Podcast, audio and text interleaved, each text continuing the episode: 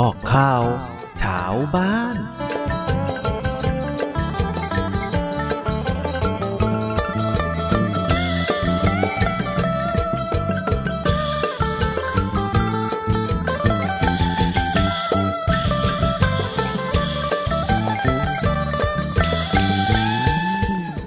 คุณผู้ฟังชาวพอดแคสต์ทุกท่านนะครับที่กำลังฟังอยู่ตอนนี้นะครับหวังว่าคุณผู้ฟังทุกท่านคงจะสุขกายสบายใจไร้ซึ่งทุกภัยนะครับวันนี้บอกข่าวชาวบ้านครับคุณผู้ฟังหยิบเอาโครงการคนละครึ่งซึ่งตอนนี้ต้องบอกว่าแทบจะทุกคนนะครับที่เข้าร่วมในโครงการนี้ทั้งคนใช้แอปเป๋าตังทั้งร้านค้าผู้ประกอบการต่างพูดกันเป็นเสียงเดียวนะครับเรียกร้องให้รัฐบาลขยายโครงการต่อคุณผู้ฟังครับการที่โครงการคนละครึ่งนะครับไปกระตุ้นเศรษฐกิจจนได้ผลตรงจุดตรงเป้าสร้างการหมุนเวียนเม็ดเงินใช้จ่ายในสังคมช่วยเศรษฐกิจได้มากท่ามกลางวิกฤตเศรษฐกิจที่ยังต้องเผชิญกันอยู่ครับประเด็นที่ตอนนี้รัฐบาลกำลังพิจารณาดำเนินการต่อนอกจากจะขยายระยะเวลาโครงการก็อาจจะพิจารณาถึงด้านงบประมาณที่สามารถนำมาใช้เพิ่มเติมอีกด้วยนะครับคุณผู้ฟังครับข้อมูลจากสำนักวิจัยครับตอนนี้ก็เริ่มทยอยที่จะปรับตัวเลขประมาณการเศรษฐกิจไทยในปี 2563 หลังจากที่ทางสำนักงานสภาพัฒนาเศรษฐกิจและสังคมแห่งชาติหรือตัวย่อครับสสช.ประมาณการ GDP ของปี 63 ครับเป็นติดลบอยู่ที่ 6% จากเดิมก่อนหน้านี้ครับคุณผู้ฟังคาดการณ์กันว่าจะติดลบอยู่ที่ 7.5% เป็นผลมาจากการที่ตัวชี้วัดทางเศรษฐกิจในไตรมาสที่ 3 นั้นออกมาค่อนข้างดีเลยครับโดยเฉพาะการใช้จ่ายและการลงทุนของภาครัฐเพิ่มขึ้น 18.5% การอุปโภคบริโภคของภาครัฐเพิ่มขึ้นอยู่ที่ 3.4% ครับทำให้ GDP ไตรมาส 3 ดีขึ้นเมื่อเทียบกับไตรมาสที่ 2 ของปีนี้และทำให้หลายฝ่ายครับเชื่อว่าเศรษฐกิจไทยนั้นผ่านพ้นจุดต่ำที่สุดไปแล้วนั่นเองครับคุณผู้ฟังในขณะที่เศรษฐกิจไตรมาสที่ 4 ครับยังคงคาดหวังจากการใช้จ่ายของภาครัฐที่จะเป็นตัวนำครับในการขับเคลื่อนเศรษฐกิจรวมถึงการส่งออกที่มีแนวโน้มดีขึ้นหลังจากการส่งออกรวม3ไตรมาสติดลบ 7.2% ด้วยกันและกระทรวงพาณิชย์ก็ยืนยันนะครับว่าการส่งออกทั้งปีจะติดลบไม่ถึง 10% รวมถึงการบริโภคที่มีแนวโน้มดีขึ้นจากมาตรการกระตุ้นของรัฐบาลคือโครงการคนละครึ่งและโครงการช็อปดีมีคืนซึ่งได้รับการตอบรับที่ดีนะครับโดยเฉพาะโครงการคนละครึ่งซึ่งมีผู้สนใจลงทะเบียนเป็นจำนวนมากครับขออนุญาตเล่ารายละเอียดนะครับของโครงการชัดๆให้คุณผู้ฟังได้ฟังให้เข้าใจกันอีกสักทีหนึ่งนะครับโครงการคนละครึ่งนั้นเป็นมาตรการที่กระทรวงการคลังเริ่มดำเนินการให้ประชาชนนะครับลงทะเบียนเพื่อรับสิทธิ์วงเงินซื้อสินค้าตั้งแต่วันที่23ตุลาคมที่ผ่านมาไปจนถึงวันที่31ธันวาคม2563นี้ครับโดยที่รัฐจะช่วยจ่าย 50% ครับผู้ได้รับสิทธิ์จ่ายเอง 50% แต่จำกัดสิทธิ์นะครับไม่เกินวันละ150บาทต่อวันซึ่งก็น่าจะเพียงพอต่อการใช้จ่ายในชีวิตประจำวันของผู้คนที่เป็นฐานรากในสังคมครับโดยรวมยอดรวมการใช้สิทธิ์ไม่เกิน 3,000 บาทตลอดทั้งโครงการครับและเป็นการใช้สิทธิ์ผ่านแอปพลิเคชันเป๋าตังที่จะช่วยส่งเสริมระบบชำระเงินอิเล็กทรอนิกส์มากขึ้นหรือที่ลุงตู่นะครับบอกว่าเป็นสังคมไร้เงินสดนั่นเองครับซึ่งลุงตู่หรือท่านนายกรัฐมนตรีนะครับก็มีความห่วงใยต่อประชาชนอย่างจะเห็นได้จากล่าสุดครับ Facebook ส่วนตัวของท่านนายกนะครับบิ๊กตู่โพสต์เฟซหารือผู้เกี่ยวข้องจ่อที่จะเข็นมาตรการใหม่ๆเพื่อที่จะประคองเศรษฐกิจครับข้อความสำคัญนะครับสรุปว่านายกขอให้ทุกคนติดตามข่าวสารรัฐบาลอย่างใกล้ชิดเพิ่งหารือว่าจะจ่อออกมาตรการใหม่ๆกับกระทรวงการคลังกับรัฐมนตรีว่าการกระทรวงกับรองนายกฝ่ายเศรษฐกิจอย่างเช่นมาตรการเยียวยาประชาชนนะครับแล้วก็ประคองเศรษฐกิจใหม่หลังไทยคุมโควิด -19 อย่างอยู่หมัดนั่นเองครับซึ่งท่านนายกนะครับโพสต์ใน Facebook นะครับข้อความว่าการแพร่ระบาดของโควิด -19 ยังคงรุนแรงอยู่ทั่วโลกแต่ประเทศไทยครับเรานั้นโชคดีที่สามารถควบคุมสถานการณ์ได้ดีมากด้วยความร่วมมือกันทุกคนทุกภาคส่วนครับสิ่งสำคัญที่สุดณเวลานี้คือการช่วยเหลือเยียวยาปัญหาปากท้องของพี่น้องประชาชนเพื่อประคับประคองเศรษฐกิจของประเทศในระยะต่อไปเช้านี้ผมได้ติดตามความคืบหน้าและหารือกับรองนายกฝ่ายเศรษฐกิจและรัฐมนตรีว่าการกระทรวงการคลังเพื่อกำหนดมาตรการใหม่ๆต่อยอดจากหลายโครงการที่ได้รับการตอบรับเป็นอย่างดีเช่นโครงการคนละครึ่งช็อปดีมีคืน และเราเที่ยวด้วยกันเป็นต้นก็ขอให้ทุกคนติดตามข่าวสารของรัฐบาลอย่างใกล้ชิดจะได้เข้าถึงสวัสดิการอย่างทั่วหน้าทั่วถึงกันทุกคนนะครับอันนี้ก็มาจากเพจของนายกลุงตู่นะครับกลับมาที่เรื่องมาตรการกระตุ้นเศรษฐกิจกันนะครับตอนนี้ก็มีข่าวดีนะครับคนที่เข้าร่วมโครงการคนละครึ่งเฟสแรกนะครับจะได้รับสิทธิ์ในเฟส2โดยอัตโนมัติครับคุณผู้ฟังพร้อมได้รับวงเงินเพิ่มเติมและอาจขยายเวลาการจ่ายเฟส2ยาวไปจนถึงตรุษจีนในเดือนกุมภาพันธ์ปี64เลยทีเดียวนะครับจากการที่รัฐบาลนะครับได้เปิดให้ประชาชนผู้สนใจเข้าร่วมโครงการคนละครึ่งลงทะเบียนผ่านทาง www.konlakryng.com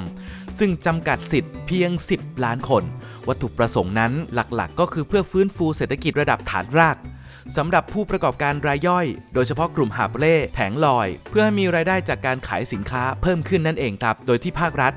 ร่วมจ่ายค่าอาหารค่าเครื่องดื่มและสินค้าทั่วไป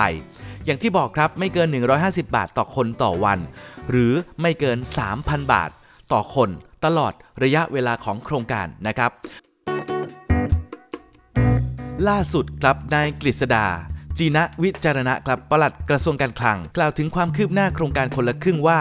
ต้นเดือนธันวาคมนี้จะเสนอศูนย์บริหารสถานการณ์เศรษฐกิจจากผลกระทบการระบาดของโรคติดเชื้อไวรัสโคโรนา2019หรือสบสนั่นแหละครับเกี่ยวกับแพ็กเกจคนละครึ่งในเฟส2ก่อนเสนอครม.ครับส่วนจะขยายให้มากกว่า10ล้านสิทธิ์หรือวงเงินให้มากกว่า 3,000 บาทหรือไม่อยู่ระหว่างพิจารณาโดยจะใช้งบจากพรก.เงินกู้1ล้านล้านบาทในส่วนของงบฟื้นฟูเศรษฐกิจที่มีอยู่4แสนล้านบาทครับสำหรับคนที่เข้าร่วมคนละครึ่งเฟสแรกก็จะได้รับสิทธิ์เฟส2โดยอัตโนมัติและจะได้รับวงเงินเพิ่มเติมและอาจขยายเวลาการใช้จ่ายในเฟส2ยาวไปจนถึงตรุษจีนในเดือนกุมภาพันธ์ปี64โน่นแหละครับซึ่งขณะนี้กระทรวงการคลังกำลังเร่งพิจารณาแนวทางการดำเนินโครงการคนละครึ่งระยะที่2ให้ครอบคลุมกลุ่มเป้าหมายมากขึ้นและสอดคล้องกับงบประมาณที่มีนะครับปัจจุบันมีร้านค้ารายย่อยในโครงการประมาณ 7.7 แสนร้านค้าด้วยกันครอบคลุมร้านอาหารร้านเครื่องดื่มร้านธงฟ้าร้าน Otop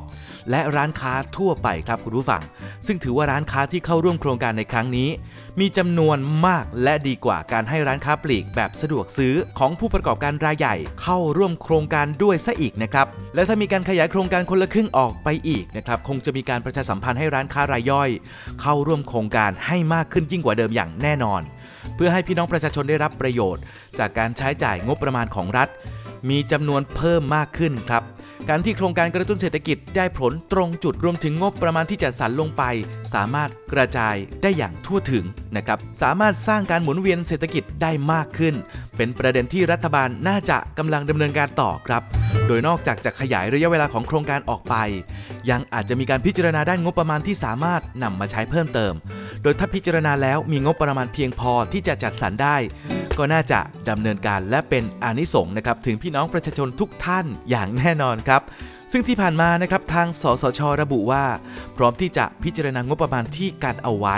สำหรับการฟื้นฟูเศรษฐกิจจากวงเงิน4แสนล้านบาทนี่แหละครับหากกระทรวงการคลังต้องการส่วนคนที่ถือบัตรสวัสดิการแห่งรัฐนะครับรัฐบาลช่วยเหลือ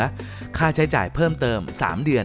นั่นก็คือตั้งแต่เดือนตุลาคมที่ผ่านมานะครับจนถึงเดือนธันวาคมก็คือสิ้นปีนี้จำนวน500บาทก็คาดว่าจะได้รับเงินเพิ่มเติมเช่นกันนะครับและตอนนี้ภาครัฐกำลังพิจารณาเรื่องการลงทะเบียนบัตรสวัสดิการแห่งรัฐรอบใหม่ในปี2564ด้วยนะครับคุณผู้ฟังส่วนจะเป็นตอนไหนถ้าผมทราบนะครับจะรีบนำมาบอกคุณผู้ฟังอย่างแน่นอนครับ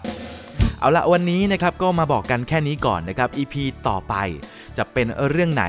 รายละเอียดจะมีอะไรบ้างอย่าลืมติดตามกันนะครับสำหรับวันนี้ขออนุญาตลาคุณผู้ฟังไปก่อนครับกับพอดแคสต์บอกข่าวชาวบ้านสวัสดีครับ